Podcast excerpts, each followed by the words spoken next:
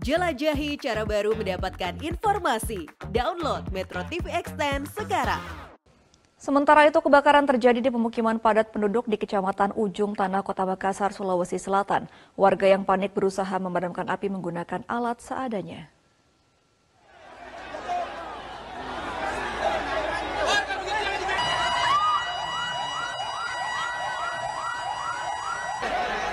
Mobil pemadam kebakaran kesulitan menjangkau titik api karena akses jalan sempit ditambah banyaknya kerumunan warga. Tidak diketahui penyebab pasti kebakaran yang menghanguskan bangunan rumah warga tersebut. Untuk mengetahui penyebab pasti kebakaran, kepolisian Polsek Ujung Tanah memasang garis polisi di lokasi rumah warga guna penyelidikan.